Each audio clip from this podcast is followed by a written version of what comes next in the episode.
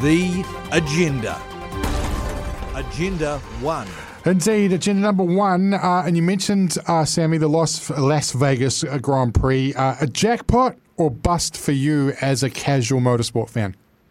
As a casual fan, it's peaked, it, it's it's piqued my interest more than majority, if not all, the races so far this season because of a uh, the spectacle of it, b the drama leading up to it, uh, c everything that happened before the race, and the race itself had all the threads you could hope to see within uh, the context of a race and just look, the visual of it as well, Brad. I know it's like being raced in the middle of the night there, but sometimes those shots on board, the onboard camera s- shots with the sparks flying out the side of it, wheels looking sideways, it looked like the uh, the the way, all the way all the X uh, the X wings crashed in Star Wars. You know what I mean? It, it, did. was it was something futuristic and just out of this world about it. That was quite engaging to watch. So I, I've got to say I was impressed.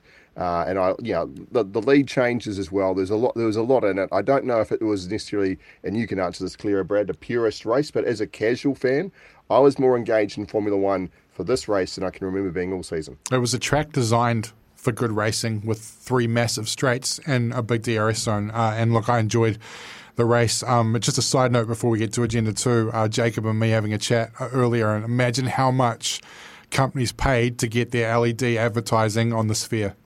Yeah, It- it's, It's would have been insane. it's it, it's like you're talking Super Bowl commercial. I would say of so. I would say I saw M and M's on there. I saw. Uh, I think there was a mobile company on there at one point as well. Insane, absolutely insane.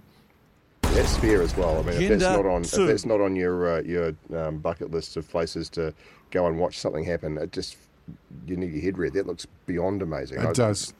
incredible. Australia Cricket World Cup champions, uh, and you alluded to this last week. Uh, will this result signal the slow death of ODI cricket? Well, put it this way, Brad. This, as I was watching, was my initial reaction. You maniacs! You blew it up! Oh, damn you! God damn you all to hell! Yeah, Charlton Heston had my words down pat uh, many years before I was due to utter them. This, that, I believe that it was a monumental win for Australia, something they should be proud of, and they shouldn't bear any burden for it. But the if for those who love one-day cricket, like myself, the World Cup's future was in safer hands when it was that cup was in the hands of India because the BCCI, which whe- whether you think they're over, overplayed, overbloated, whatever you, we know that they have a huge say in scheduling. They would never kill off a tournament that they are the current champions in, not Agreed. ever.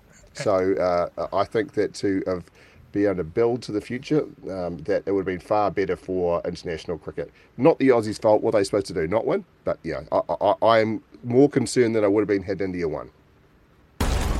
Agenda 3. Aussie Rugby pushes the reset button once again. Hamish McLennan acts, acts as a Rugby Australia chairman. Can the damage in 60 seconds, uh, Sammy, not can it be repaired in 60 seconds, but you've got 60 seconds to answer this question. Can the damage be repaired?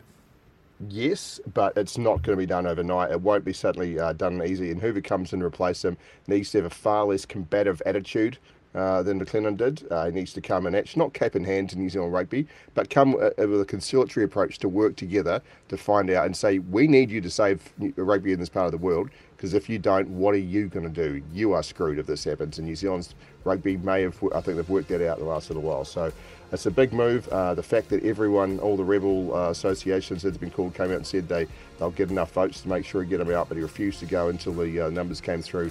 There is massive opportunity for change, uh, and they could not have gone forward with, with him in that role. So it's the right move. Will it be enough? Who can tell? Sam, maybe they wanted a sporting do over Rugby Australia um, of sacking Dave Rennie.